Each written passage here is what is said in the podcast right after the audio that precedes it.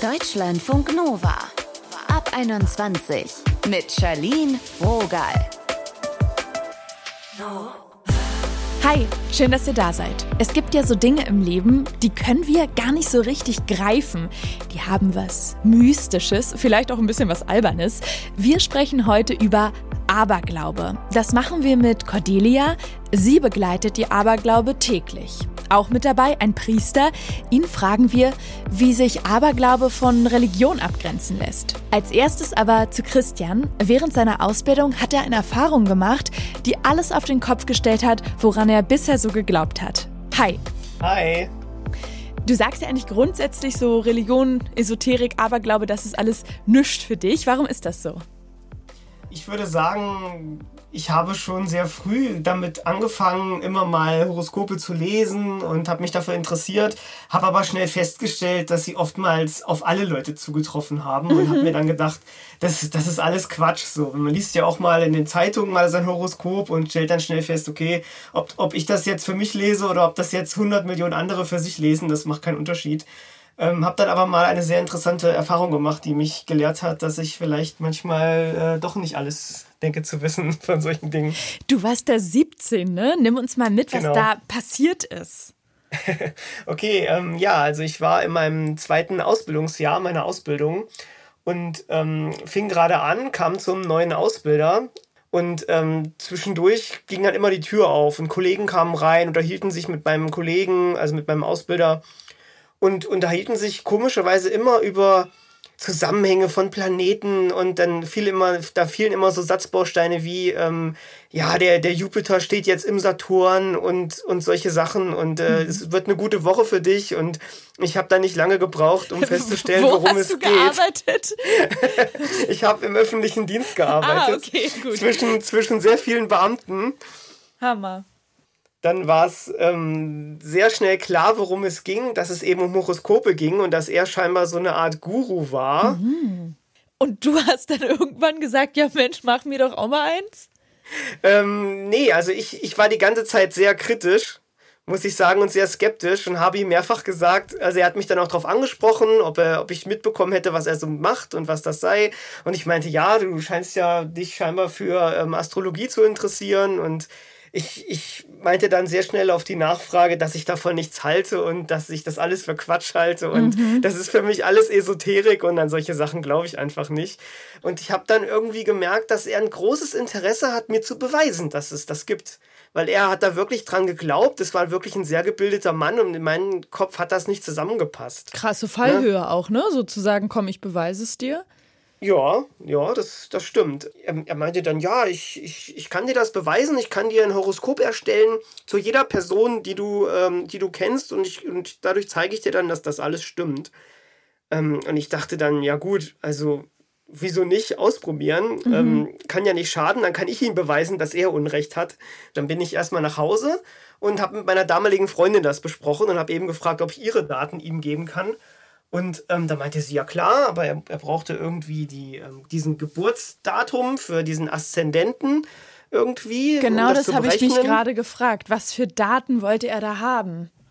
Genau, er, er wollte den, ich glaube, es ging um die Geburtsstunde irgendwie sowas. Das wollte er haben, das habe ich dann in Erfahrung gebracht und habe ihm das am nächsten Tag dann gegeben und dachte dann, ja, jetzt tippt er da irgendwas irgendwo ein in seinen Computer und schmeißt mir da so ein paar äh, ähm, Dinge raus, die auf jeden zutreffen. Aber er meinte dann, okay, dann mache ich das gleich richtig und ähm, da werde ich das heute Abend erstellen und bringe das dann morgen mit ins Büro. Und ich dachte dann, okay, was ist das denn für eine Pseudowissenschaft? Also, was will er denn da stundenlang scheinbar berechnen? Und ähm, ja, am nächsten Tag war ich sehr gespannt. Als er dann kam, hat er mir direkt äh, so einen Zettel gegeben. Du kannst ja mal sagen, was so die Hauptpunkte waren, was er da so herausgefunden hat, sag ich mal es war so ziemlich die eine komplette Persönlichkeitsanalyse meiner damaligen Freundin. Es war so ziemlich alles, was sie beschrieben hat als Charakter. Jetzt nicht so grob, sondern es waren wirklich sehr feinschichtig, hat er die ganze Persönlichkeit beschrieben. So wie, ich, ich glaube, man, man müsste monatelang in der Psychotherapie sein, dass ein Therapeut so eine genaue Persönlichkeitsanalyse von einem erstellen konnte, wie er das gesagt hat. Ähm, er hat auch viele Details genannt. Er meinte dann sowas wie, ja, die Person, dessen Daten du mir gegeben hast, ähm, die hat ein schwieriges Verhältnis zu ihrer Mutter. Und ähm, kann es sein, dass die Person chronisch krank ist und solche mhm. Sachen. Und das hat eben alles zugetroffen. Sie war tatsächlich chronisch krank. Ich weiß nur noch, dass es mich so schockiert hat, dass ich den ganzen Tag nicht mehr arbeiten konnte. Ich war wirklich ich habe alles hinterfragt, an das ich jemals geglaubt hatte. Und gab es da auch einen Aspekt, wo du dachtest, ja, weiß nicht, ob das stimmt? Und dann hat sich irgendwie herausgestellt, doch, nur du wusstest es quasi nicht über deine Freundin? Ich bin an diesem Abend dann direkt zu ihr gefahren und, und sie wollte natürlich auch wissen, was da rausgekommen mhm. ist. Dann, dann waren es so viele Details, die ich ihr erzählt habe, die er mir gesagt hatte, dass sie genauso geschockt war wie ich. Also sie war wirklich völlig von der Rolle. So, wir haben echt eine ganze Weile wirklich nur gelacht, weil es so verrückt war. Am, am Ende, als er, als mein Kollege mir ähm, eben diese ganzen Sachen aufgesagt hatte, was er eben rausgefunden hatte, ähm, sagt er auch noch, dass es noch was gibt, was er herausgelesen hat und okay. was er mir eben gerne erzählen wollte. Ähm, er wolle aber noch mal sicher gehen, dass ich das hören will, weil es eben nichts Positives zwischen uns sei. Okay. Und Spannend bis gruselig. Ja, auf jeden Fall. Und ich, ich ähm, ich dachte dann so, ja komm, das kannst du jetzt auch noch raushauen. Also jetzt hast du mich eh schon mhm. fertig gemacht sozusagen. Er sagte dann, ja, ähm, also ich, ich sehe noch, dass es zwischen dir und der Person, da gibt es noch ein Geheimnis.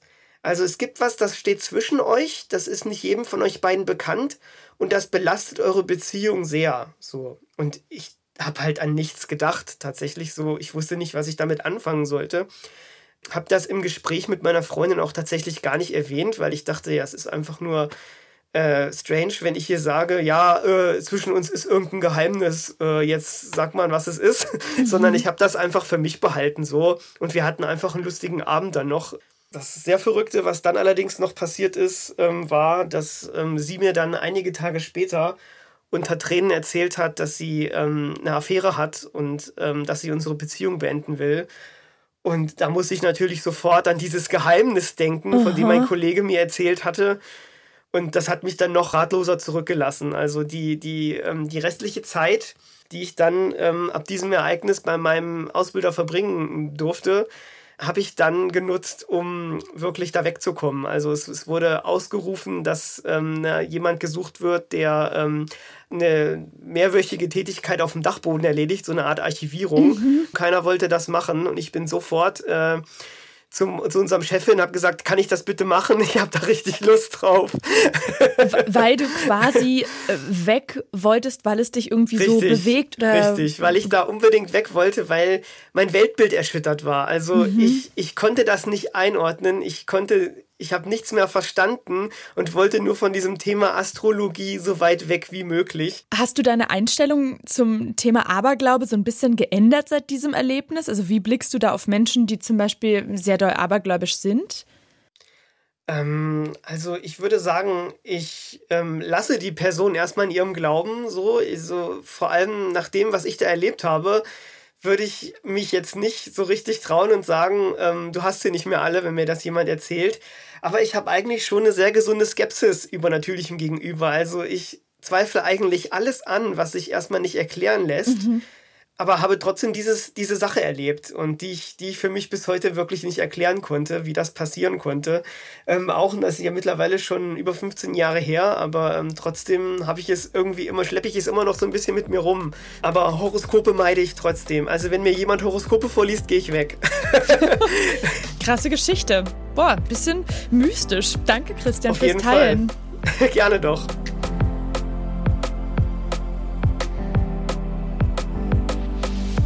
Deutschlandfunk Nova.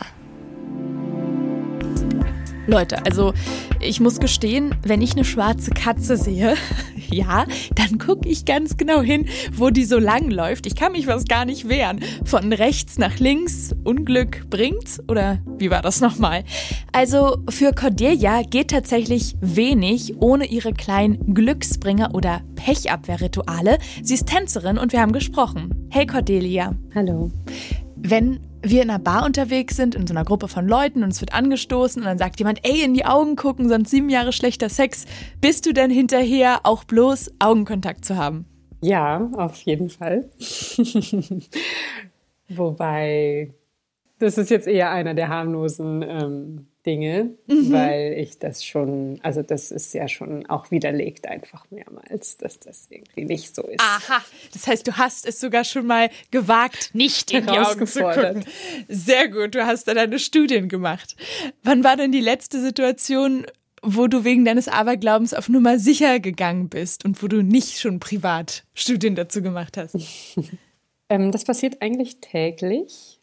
Das beginnt schon so beim Aufstehen, ähm, welche Tasse ich zum Beispiel nehme für meinen Morgentee. Mhm. Oder sind auch manchmal so kleine und äh, mir ist es auch bewusst, vielleicht etwas bescheuerte Sachen, aber so welcher Spruch in meinem Yogi-Tee steht und auf welche Situationen ich das in meinem Alltag anwende. Aber so ganz, so wirklich, ähm, ja, so wirklich so, aber Glaube ist eigentlich bei mir, wenn es so um meinen beruflichen Alltag geht. Du arbeitest am Theater, ne?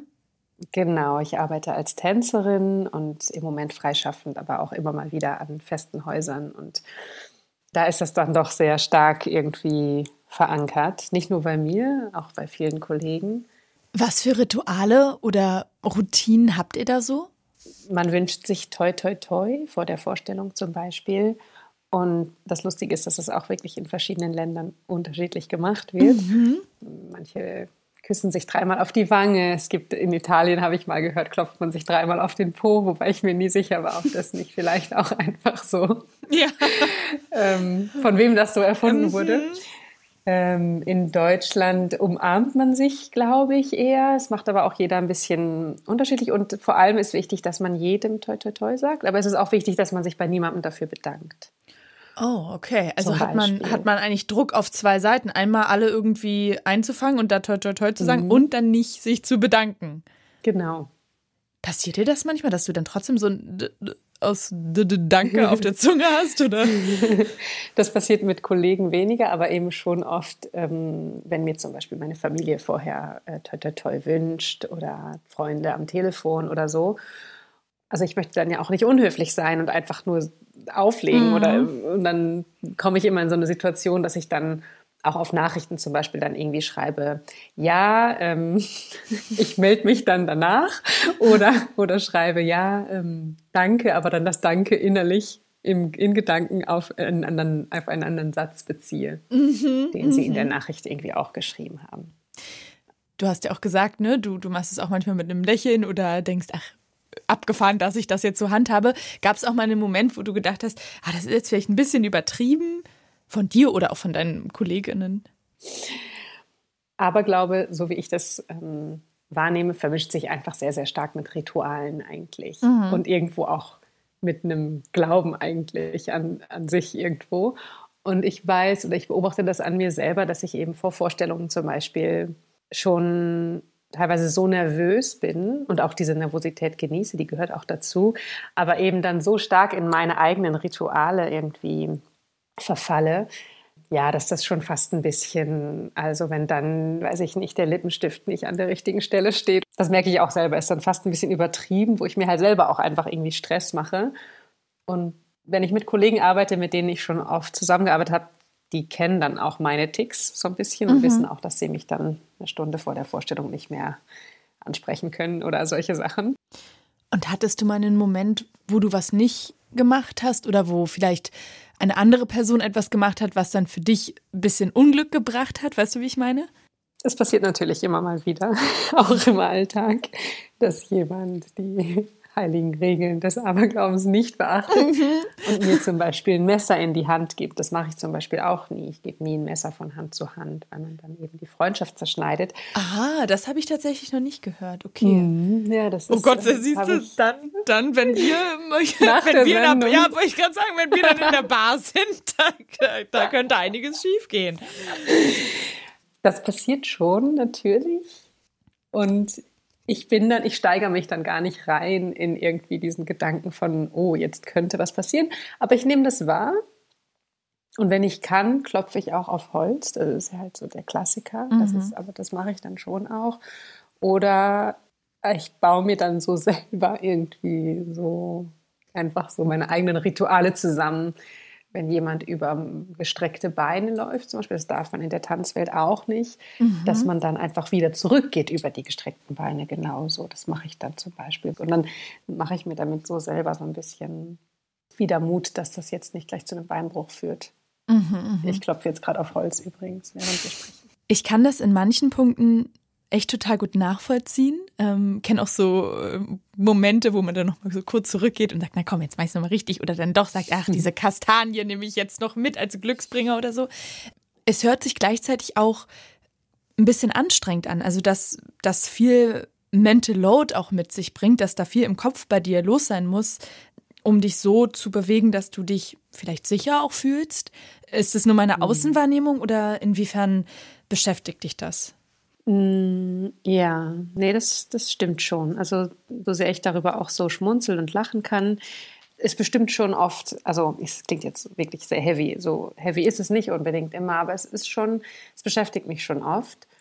Mhm. Und ich behaupte auch, dass wir irgendwo in Deutschland tatsächlich eigentlich alle irgendwo auch so ein ganz kleines bisschen Aberglauben in uns tragen. Und zwar auch, weil wir ja, in so einer Gesellschaft leben, wo Glaube eben schon noch auch eine große, eine große Rolle spielt und Feiertage eben doch noch irgendwo so ihren Ursprung haben in, in, im Glauben und dass deswegen sich solche Dinge durchsetzen und bei vielen Menschen durchsetzen. Und deswegen glaube ich das immer nicht hundertprozentig, wenn jemand sagt, ich glaube gar nicht und es ist mir ganz egal, ob eine schwarze Katze über, über die Straße läuft oder so, sondern mhm. ich das heißt, hat ähm, dein Aberglaube auch was mit Gott zu tun oder mit einer höheren Kraft, Fräulein Schicksal oder so? Ja, das würde ich schon irgendwo so sagen. Irgendwo bin ich natürlich selbst verantwortlich für, meine, für, für, für mein Schicksal, das denke ich schon. Aber es gibt auch einen Aspekt, der da irgendwie so mit reinspielt, der, der da auch eine Rolle spielt. Und ja, das hat auch was mit Glauben, Schicksal, sowas zu tun, ja. Wie ist denn das eigentlich jetzt, wo wir über Aberglaube so viel geredet haben? Also zum Beispiel bei einer Sternschnuppe oder so, da sagt man ja, man soll nicht darüber reden. Ähm, hm. Wie ist das für dich emotional, dich auf dieses Gespräch auch eingelassen zu haben? Ich finde es total spannend. Also ich habe die letzten Wochen auch so ein bisschen darüber nachgedacht, dass Dinge nicht aus dem Nichts heraus passieren, was auch irgendwo natürlich so in, diesem, in dieser Schublade mit drin steckt. Ja, ich bin mal gespannt, was nach der Ausstrahlung passiert. Wir können ja jetzt dreimal kurz auf Holz klopfen. So. Das mache ich sowieso, ja. Okay, ähm, dann äh, sage ich an dieser Stelle vielen Dank, dass du dich so geöffnet hast. Hm, vielen Dank. Deutschlandfunk Nova. Wir hatten überlegt, ob wir für diese Folge mit einem Astrologen sprechen oder mit einer Tarotkartenlegerin. Wir haben uns dann aber für was ganz anderes entschieden. Wir quatschen mit einem religiösen Menschen. Felix Körner ist Priester, Islamwissenschaftler und katholischer Theologieprofessor an der Humboldt-Uni zu Berlin. Hi Felix. Hallo Charlene. Was bedeutet denn Aberglaube für dich? Ich glaube, äh, das Beste ist, wenn wir unterscheiden zwischen Aberglaube und religiösem Glauben. Mhm. Aberglaube bedeutet halt, ich möchte, dass Gottes Macht in meine Hände kommt und damit alles klappt. Und religiöser Glaube bedeutet, ich möchte in Gottes Macht kommen, in Gottes Hand kommen mhm. und dann kann ich darum bitten, darauf hoffen, dass mein Leben gelingt. Das ist also so der Unterschied. Gottes Macht in meinen Händen oder ich in Gottes Händen. Jetzt muss ich aber natürlich sagen, das war ja eine schöne Frage, was bedeutet es ähm, für dich? Mhm. Es gibt natürlich manchmal so kleine Spielchen, die wir alle machen. Also, äh, dass äh, ich dann äh, äh, bestimmte Dinge an, in einem bestimmten Moment nicht denken will oder sowas. Wenn man das nicht zu ernst nimmt, sondern so ein bisschen als Spiel betreibt, dann spielt natürlich Aberglaube in äh, unser aller Leben ein bisschen eine Rolle. Also äh, die Leute schämen sich manchmal so ein bisschen, äh, spielen aber trotzdem mit dem äh, Glück sozusagen. Ja, und Aberglaube ist ja auch, ich sag mal, weit verbreitet, erstaunlich oft im Alltag vorhanden. Also zum Beispiel dieser Glückshand, den ja manche von uns aufheben oder die anderen klopfen aufs Holz. Warum erwischt denn der Aberglaube selbst sehr rationale Menschen?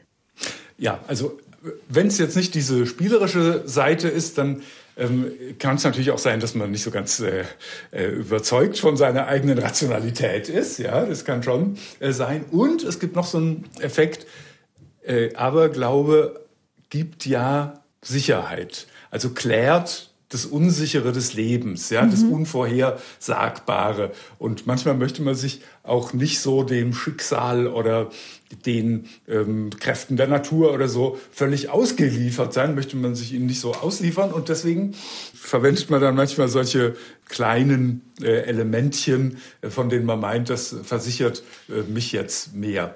Aber es kommt natürlich auch noch was dazu. Ja?